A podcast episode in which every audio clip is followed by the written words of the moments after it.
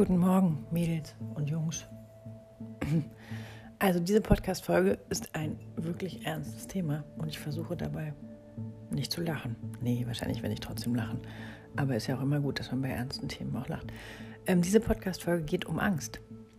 Ähm, und zwar Ängste unterschiedlicher Art, aber vor allem so im spezifischen Angst nach der Geburt von so einem Baby. Ne? Erste Wochen bei Zeit geschafft und Alltag hat sich irgendwie eingegroovt und eigentlich ist alles gut. Man kann total dankbar und glücklich sein, aber man hat einfach irgendwie ständig so Angst. Angst, was falsch zu machen.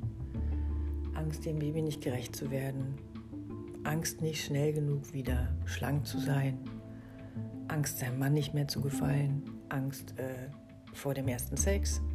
Ähm, Angst davor, alleine zu sein. Angst davor, nie wieder sich mit seinen Freundinnen treffen zu können oder auch zu denken, boah, bleibt das jetzt alles so? Und die aller, aller, aller schlimmste Angst, und die kommt einfach oft in den Träumen, ist, dass man sein Baby verliert oder vergisst oder pff, ganz krass, ich spreche es jetzt einfach aus, dass ihm irgendwas zustößt. Da kriege ich beim Sagen Gänsehaut. Das ist einfach die größte Angst einer jeden Mutter ist, dass dem eigenen Kind was passiert. Und Mädels, willkommen im Club, das hört auch irgendwie nicht auf egal wie alt sie sind, ich habe immer noch jedes Mal, wenn mein Sohn abends mit seinem Bike im Dunkeln in den Proberaum fährt, äh, frage ich meine Engel, ob sie bitte auf ihn aufpassen können. Ähm, weil ich will, dass der Heile wiederkommt. So. Und ich glaube, das Schlimmste an dieser ganzen Angst ist, dass man sie sich einfach, also dass man sie nicht haben will, weißt du? Dass man, also weißt du, wisst ihr, Entschuldigung. Dieses Telefon ist irgendwie so ein bisschen, weißt du, als würde jemand vor mir sitzen ähm, dass man sie nicht haben will und dass man einfach denkt, geh weg ähm, und sie versucht zu bekämpfen. Und da finde ich es total hilfreich, einfach diese Angst mal zu analysieren. Und zwar ist diese Angst nichts anderes als ein Produkt unseres Verstandes. Der versucht uns, oder dessen Aufgabe es tatsächlich ist, mit allen gemachten Erfahrungen in unserem Leben, ähm, die er abgespeichert hat, wie so ein Softwareprogramm, uns zu schützen. Und wenn man zum Beispiel mal einen Menschen verloren hat, einen geliebten Menschen, dann ist diese Angst, jemanden zu verlieren, einfach stärker abgespeichert in diesem Softwareprogramm. Oder wenn man mal selber eine, weiß nicht, eine lebensbedrohliche Erfahrung hatte, dann ist das auch was, was im Bewusstsein existiert. Wobei interessant ist, dass gerade Menschen, die mal so eine lebensbedrohliche Erfahrung gemacht haben, die sind sowas von fatalistisch danach, also gerade nach so Nahtoderlebnissen, ähm, weil die denken, ja, pff, sterben ist jetzt überhaupt gar nicht schlimm. Und ähm, damit ist eine Angst irgendwie weg. Also es kann natürlich auch genau das Gegenteil passieren. Aber Fakt ist, dass diese Angst ein Produkt unseres Verstandes ist und dass der Verstand etwas ist, was beschäftigt werden will. Und es manchmal einfach auch so ist. Ich komme jetzt einfach mal mit ganz logischen Argumenten, weil die auch äh, sinnvoll sind. Also es macht einfach Sinn, den Verstand rational zu beschäftigen in solchen Momenten. Ähm, es ist einfach so, dass man, wenn man mit so einem Baby zu Hause ist, hat man einfach wahnsinnig viel Zeit. Und das, was man vorher hatte, nämlich dass man äh, gearbeitet hat und der Kopf beschäftigt wurde durch die Aufgaben, die man bei der Arbeit zu erledigen hatte oder durch Kontakt zu anderen Menschen, ähm, das fällt weg. Man ist halt den ganzen Tag in dem Dunstkreis dieses Kindes, also was toll ist, aber was auch anstrengend ist und ist in so einer 24 Stunden, sieben Tage Woche Verantwortung und hat einfach keine Pause. Und der Verstand ist nochmal anders beschäftigt. Also Stillen macht zwar ähm, verändert das Gehirn durch die emotionale, also verändert das emotionale Zentrum im Gehirn, aber wenn eine Verlustangst als Softwareprogramm abgespeichert ist, dann kann das auch immer wieder getriggert werden.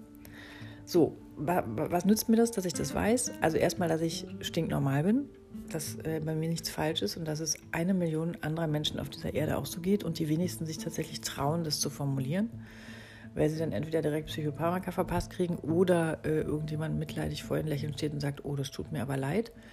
Und was leider wenig passiert, und deswegen finde ich es auch so echt schade, wenn man dann zum Beispiel draußen unterwegs ist ne, und trifft dann mal Mütter, wo man denkt, oh yes, endlich mal jemand, mit dem ich mich austauschen kann. Dann steht da so eine Mutter vor einem, die einem erzählt, wie toll alles bei ihr ist und was man alles machen muss und was man alles vergessen hat. Und im schlimmsten Fall geht man aus dem Gespräch raus und denkt, oh fuck, ich bin echt die schlechteste Mutter dieser Erde. Ich habe das nicht gemacht, ich habe das nicht gemacht, ich habe das nicht gemacht, ich habe das nicht gemacht. Aber ey, ich will das so machen, wie ich das machen will und ich habe irgendwie ein gutes Gefühl für mein Kind. Das war dann immer so der Moment, der bei mir äh, kam. Also ich hatte ja diese verrückte Waldorfschule da immer am Start und weiß der Geier, was es da für tolle Mütter gab. Die konnten alles basteln, stricken, häkeln, äh, genau, pädagogisch wertvoll spielen. Konnte ich alle nicht, aber ähm, ich war halt irgendwie, glaube ich, sehr intuitiv mit meinen Kindern und ähm, das war auch gut. Aber Fakt ist, dass man sich da oft keine Bestätigung abholt, sondern damit Menschen konfrontiert ist oder Müttern, die genau dieses gleiche Angstproblem haben, nur einfach nicht den Mut und auch nicht die Wahrhaftigkeit zu sagen, ja, mir geht's genauso. Also, ich habe auch oft Angst, aber hey, wir machen es gut. Und das ist tatsächlich was, was ich mir an Unterstützung gegenseitig wünschen würde. Aber das bedeutet, dass die Menschen halt auch nahbar sind, ne? dass sie verwundbar sind, dass sie sich einander ehrlich zumuten. Und wenn man jetzt selber jemand ist, der keinen Bock auf dieses Versteckspiel hat, ne? dann ist das eine Riesenchance, nämlich genau, wenn man einer Mutter begegnet, die sagt, du musst das, das und das machen, oder wenn man das auch irgendwo anders gespiegelt kriegt, zu sagen, ey, wie geht's denn dir jetzt eigentlich? So, wie geht's dir denn? Geht's dir gut? Bist du glücklich? Hast du manchmal Angst? Also nicht, was kann ich machen, sondern wie fühlst du dich? Weil dieses Machen ist nämlich auch eine Coping-Strategie. Das muss man auch äh, verstehen.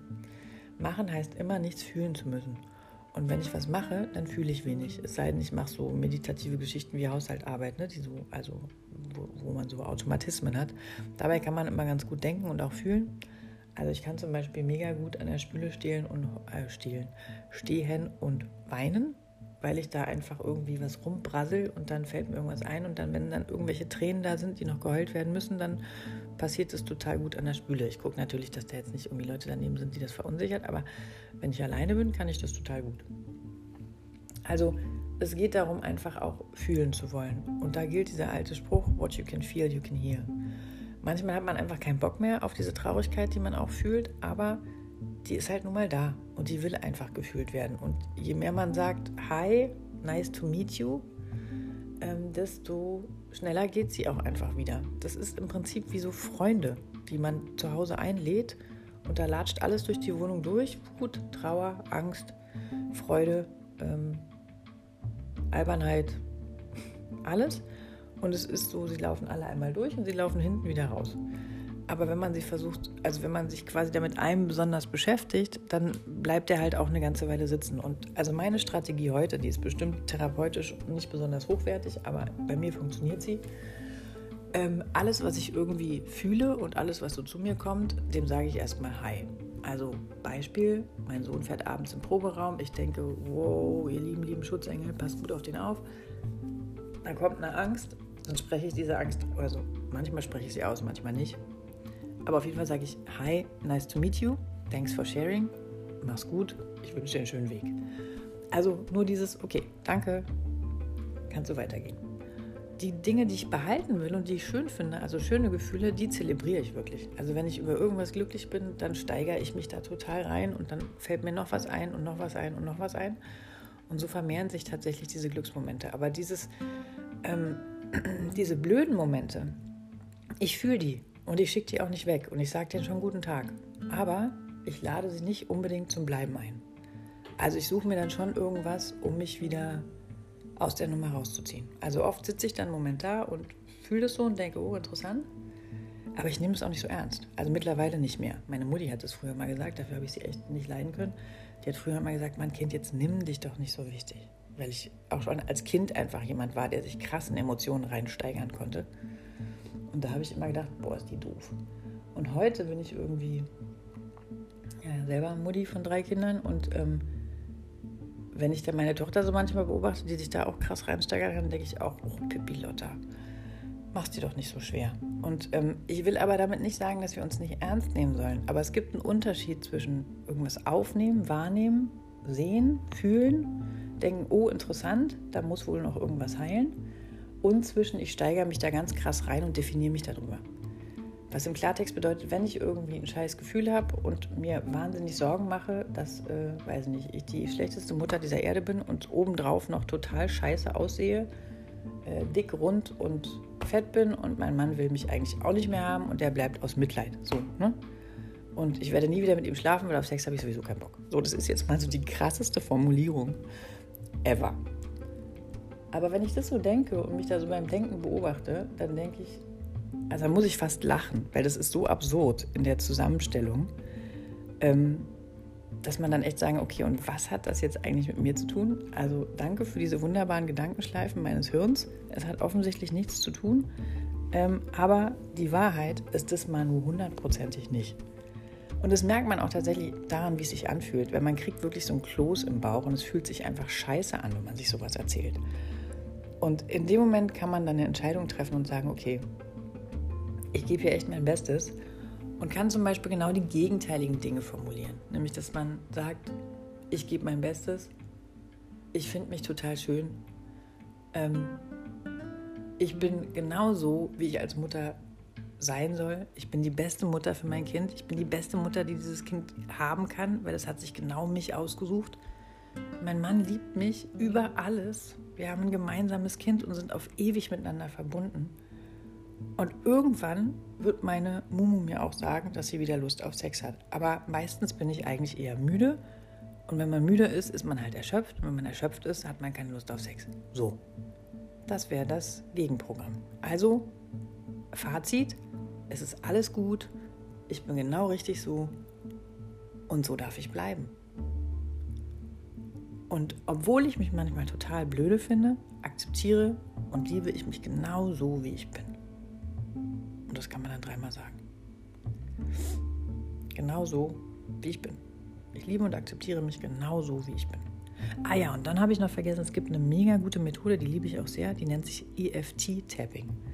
Das mache ich auch oft. Also vor allem, wenn ich mich in so... Äh also ich mache das immer, wenn ich wütend bin. Ähm, das sind so, kann man mal bei Google eingeben oder Quatsch, bei YouTube. EFT, also EFT-Tapping. Und da ähm, also klopft man auf so Punkte am Körper, also an den Fingern, am Kopf, ähm, an der Schläfe, unter der Nase und am, äh, am Kinn und am Schlüsselbein. Und während man da klopft, das sind meist so kurze äh, Sequenzen, ähm, erzählt man sich selber was. Und dadurch, dass man da klopft, vermittelt man dem Körper sozusagen, es ist alles in Ordnung. Also diese Punkte sind auch gleichzeitig so Reflexpunkte und so Akupressurpunkte. Und es kommt einfach viel besser am Unterbewusstsein an oder im Unterbewusstsein an. Und wenn man dann schon mal so, weiß nicht, merkt, man ist so völlig abgedreht und driftet in so eine Traurigkeit und so eine Angst ab und es ist so eine Spirale, ne? also die geht nicht nach oben, sondern nach unten, dann ist EFT-Tapping eine total gute Möglichkeit, sich da wieder rauszuholen. Wenn man dann denkt, okay, neutralized, also ist alles nicht ganz so krass, ich erzähle mir hier komische Geschichten, aber hm, die Wahrheit ist anders und ich bin jetzt auch wieder bereit, die Wahrheit irgendwie mal anders zu sehen. Und Bewegung hilft total gut. Und man kann das auch wirklich gleichzeitig machen. Also ich bin oft mit meinem Kinderwagen einfach, weil man oft müde und erschöpft ist. Und klar, die Kinder lachen einen an und es ist toll und die geben einem total viel zurück und man hat die auch super, super lieb. Und also, aber wie gesagt, auch Liebe kann scary sein. Also, ne, Liebe ist für uns Menschen nicht so einfach. Da, das ist, da, da, hat man auf, jemand, auf einmal jemand mehr lieb als sich selber und natürlich hat man Angst, dass dem was passiert und man will den nicht hergeben. Und also Liebe ist emotional gesehen echt ein Riesending. Also ganz schön Arbeit. Also bitte unterschätzt das nicht, was da passiert. Also Heilung von der Geburt, Verarbeitung des Wochenbetts, akzeptieren, dass es dann Menschen gibt, die man mehr liebt als sich selber diese ganzen normalen Alltagsdinge, die man als Mutter einfach so machen muss, Haushalt, la la la, also all diese Kontrollmechanismen, die man auch hat, damit man sich bei sich zu Hause fühlt. Ne? Also für viele Frauen ist einfach ein gemachter Haushalt auch eine Möglichkeit, sich selber zu beweisen, dass man das alles schafft und dass man die Kontrolle hat. Aber was am Ende steht, ist, dass man einfach oft mega erschöpft ist. Und dann kommen die Ängste, weil Erschöpfung und Angst sind ganz nah beieinander. In dem Moment, wo man erschöpft ist, ähm, kann der Verstand anfangen, Loopings zu schlagen und euch zu verarschen. Und man hat nicht mehr viel dagegen zu setzen. Deswegen verfolgt einen das auch so ein bisschen in die Träume. Und ähm, es ist einfach wichtig, dass man guckt, dass man nicht so erschöpft ist. Und wenn man erschöpft ist, darf man sich einfach überhaupt nicht mehr ernst nehmen. Also das habe ich wirklich angefangen. Wenn ich erschöpft bin und fange an, mir irgendeine Scheiße zu erzählen, dann gehe ich ins Bett und schlafe. Oder ich meditiere. Aber ich höre mir überhaupt nicht zu. Ähm, also dann kommt bei mir halt auch immer I surrender to a greater power than mine. Also ich glaube ja an meinen Schutzengel ganz fest. Der ist riesig, wunderschön und golden. Und ich glaube, er heißt Aurora. Ja, kleiner Ausflug. Ähm, und wenn es mir wirklich kacke geht und ich und es kommt eigentlich immer, wenn ich erschöpft bin, dann ähm, oder ich habe irgendeinen Fehler gemacht. Gestern habe ich einen Hausbesuch vergessen. Ey, scheiße. Ähm, genau, dann passiert es auch aus einer Erschöpfung heraus und dann gehe ich in die Meditation. Also und da frage ich dann auch meist, ob mein Schutzengel nicht mal ein bisschen helfen kann und ein bisschen goldenen Glitter über mich drüber streuen kann. Geht es mir schneller besser. Genau, also Surrender to a Greater Power Than Mine ist auch immer eine gute Möglichkeit. Und wirklich diese ganz bewusste Entscheidung, ich möchte mich gut fühlen. Und wenn ich mich schlecht fühle, dann tue ich was dagegen. Ob das EFT-Tapping ist, ob das Schlafen ist, oder ob das ähm, ein Spaziergang ist oder ob das vielleicht auch mal was Essen ist. Manchmal hat man einfach auch vergessen zu essen. Ähm, oder einfach mal den ganzen Haushalt liegen lassen und sich einfach nur mit dem Kind auf die Couch knuddeln und den angucken und mit dem giggeln und lachen. Mehr, weniger aus Verpflichtung, sondern mehr aus Freude. Also sich Dinge suchen, die einem Freude machen. Und da holt man sich aus der Schleife wieder raus. Und was mir ganz, ganz wichtig ist, ist, es ist normal. Also, ne, es ist einfach normal. Wir sind Menschen, die eine menschliche Erfahrung machen. Und ein Teil von uns ist bestimmt göttlich, aber der andere ist auch einfach nur fucking human. Und wir sind halt einfach auch konditioniert. Und Ängste haben in der Erziehung von jedem von uns ähm, einen Platz gehabt. Also unsere Eltern haben uns einfach ein paar Ängste vererbt, weil die die selber hatten. Und mit denen dealen wir halt jetzt. Das haben die nicht böswillig gemacht, das haben die auch nicht absichtlich gemacht, aber sie haben es, also es war halt einfach so. Sie haben es einfach weitergegeben. Und unser Job ist jetzt, die aufzulösen und ähm, also es gab nie so viel Zeit wie jetzt einfach, um sich auch mit sich selber zu beschäftigen und sich selber kennenzulernen, weil man halt nicht so in dieser Existenznot ist. Ne? Also ich glaube, also Mütter in anderen Zeiten hatten gar keine Zeit, sich so mit sich zu beschäftigen, weil die einfach viel mehr existenzielle Probleme hatten. Und wir haben halt den großen Luxus, wir haben nicht so viele existenzielle Probleme. Das heißt, wir können uns mit uns selber beschäftigen, was jetzt kein Luxusding ist, was einfach gut ist, weil wir unseren Kindern damit das nicht weitergeben, was unsere Eltern uns weitergegeben haben. Und Angst ist einfach auch ein Teil der menschlichen Existenz. Und wir haben viele Coping-Strategien und wir haben ja großartigerweise einen Kopf und wir können uns entscheiden. Aber wenn ich dann mal Angst habe, ja, dann habe ich halt Angst. Dann sage ich Ihnen guten Tag und wünsche Ihnen einen guten Weg. Und nehmen Sie nicht so ernst. In diesem Sinne, ich habe bestimmt irgendwas vergessen, was ich noch sagen wollte. Ich hoffe, das ist ziemlich genau. Ich hoffe, ihr könnt was damit anfangen. Und ähm, also, ich will ganz deutlich sagen, ich war da, wo ihr seid, ne? Also, ich kenne das sehr gut sogar. Und ähm, ich glaube einfach, das macht einen halt auch einfach zu einer liebevollen Mutter. So, also ich meine, das heißt nicht, dass Mütter, die keine Angst haben, nicht liebevolle Mütter sind. Aber allein die Angst, dass man als Mutter es irgendwie nicht richtig macht, zeigt doch schon, wie viel Wille da ist. Und es ist alles, was es braucht. Es braucht nur Willingness. Das verstehe ich immer mehr in meinem Leben.